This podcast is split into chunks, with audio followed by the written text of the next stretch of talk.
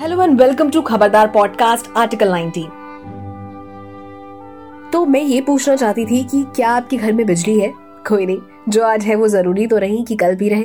जा भी सकती है। एक दिन के लिए, दो दिन के लिए या दस दिन के लिए? क्या पता? कल का क्या भरोसा? कुछ ही दिन पहले थोड़े वक्त के लिए सोशल मीडिया बंद हो गया था। जैसा लग रहा था, मानो दुनिया खत्म होने को आ गई हो। सोचिए, अगर एक दिन अचानक से पावर कट हो जाए तो? ना आप अपना लैपटॉप चार्ज कर पाओगे, ना फ़ोन चार्ज कर पाओगे, ना ही इंटरनेट यूज़ कर पाओगे और तो और अंधेरे में बैठे रहना। आखिर इन्वर्टर और जनरेटर कब तक काम आएँगे? सोच के ही डर लगता है, नहीं? वैसे ऐसा हम नहीं कह रहे हैं, ऐसा कह रही है हमारी प्यारी गवर्नमेंट जी हाँ खबरें तो आप सुन ही रहे होंगे कि इंडिया के पास बिजली पैदा करने के लिए अब ज़्यादा कोयला नहीं बचा है। अगर जल्द ही कुछ नहीं किया गया तो बत्ती गुल हो सकती है। और ये भी हो सकता है कि मीटर फिर भी चालू रहे। अब सरकार का क्या ही भरोसा किया जाए? इंडिया में फ़िलहाल 135 कोल फायर पावर प्लांट है, जिनमें से चौसठ के पास महज चार दिन का कोयला बचा है। 25 के पास 25 पावर प्लांट के पास सिर्फ़ सात दिन का कोयला बचा है, यानी एक हफ़्ते का। और इनमें से सत्रह ऐसे हैं जो बिल्कुल ही स्टॉक आउट हो चुके हैं, कोयला पूरी तरीके से इनमें खत्म हो चुका है और ये बंद हो चुके हैं। बहुत सारे स्टेट्स ने ये अपील भी कर दी है अपनी जनता से कि बिजली की खपत जितनी ज़रूरी हो, उतनी ही करे, क्योंकि आने वाले समय में हमें थोड़ी दिक्कतों का सामना करना पड़ सकता है। लेकिन आखिर पूरा मामला ये है क्या? हम इस स्थिति में आखिर कैसे पहुँच गए? देश कोयले की इतनी भारी किल्लत से कैसे जूझने लगा? आइए इसको थोड़ा सा समझने की कोशिश करते हैं। इंडिया पूरे वर्ल्ड में सेकेंड लार्जेस्ट प्रोड्यूसर है कोल का यानी पैदा करता है।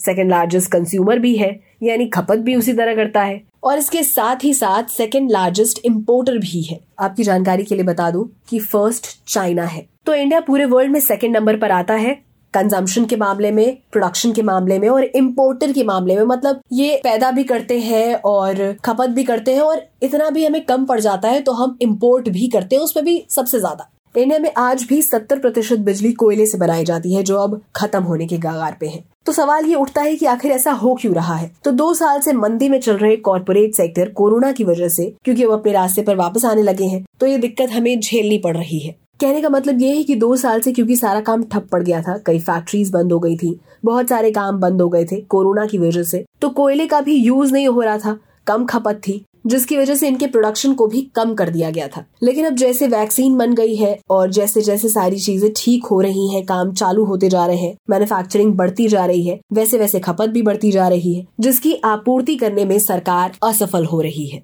यानी कि डिमांड ज़्यादा है और सप्लाई उसके मुकाबले बहुत कम।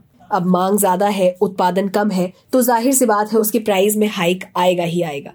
आपको वो चीज़ें महँगी मिलेंगी ही मिलेंगी। यहाँ भी वही हो रहा है। कोयले के अंतर्राष्ट्रीय दाम 40 प्रतिशत तक बढ़ गए हैं, जिसकी वजह से इसके इम्पोर्ट में भी दिक्कत आ रही है, क्योंकि कोयला काफ़ी महँगा हो गया है। मतलब हमारी खुद की प्रोडक्शन पिछले दो साल से कम थी ही। अब इम्पोर्ट करने में दिक्कत क्या आ रही है कि कोयला बहुत ज़्यादा महँगा हो गया है। अगस्त 2019 की बात करें तो भारत में बिजली की खपत 10 लाख 600 करोड़ यूनिट थी, जो अब 2021 में बढ़कर 12 लाख 400 करोड़ यूनिट हो गई है। सिर्फ़ इतना ही नहीं, पिछले दो महीनों में बिजली की खपत तकरीबन 17 प्रतिशत तक बढ़ी है। इससे साफ़ है कि बिजली की खपत ज़्यादा हो रही है और बिजली के लिए हमें कोयले की ज़रूरत होगी, जिसकी आज हमें कमी है। वैसे ये दिक्कत बाहर के देशों में भी देखने को मिल रही है। पहले चाइना, फिर यूरोप और अब इंडिया कोल शॉर्टेज से बुरी तरीके से जूझ रहे हैं। और अगर इंडिया के स्टेट्स की बात करें तो फ़िलहाल सबसे खराब सिचुएशन इंडिया में उत्तर प्रदेश, जम्मू एंड कश्मीर और लद्दाख की है। बिजली मंत्रालय ने भी चेतावनी दी है कि ये दिक्कत पाँच से छह महीनों तक बनी रहेगी और लोगों को अभी से मानसिक रूप से तैयार रहना चाहिए। मतलब यहाँ भी एक बार फिर से आपको आत्मनिर्भर बनाया जा रहा है। इतना सब होने के बाद भी सरकार कह रही है कि सब ठीक है। यूनियन पावर मिनिस्टर आर के सिंह कहते हैं कि फालतू में पैनिक क्रिएट किया जा रहा है, कोल शॉर्टेज को लेकर। ये सिर्फ़ एक मिसकम्युनिकेशन है और कोल की ऐसी कोई शॉर्टेज नहीं है। हमारे पास सफिशिएंट कोल है। अगर आपको याद हो तो कुछ ऐसी ही बातें तब भी की गई थी जब सेकेंड वेव में लोग ऑक्सीजन सिलेंडर के लिए यहाँ वहाँ भाग रहे थे।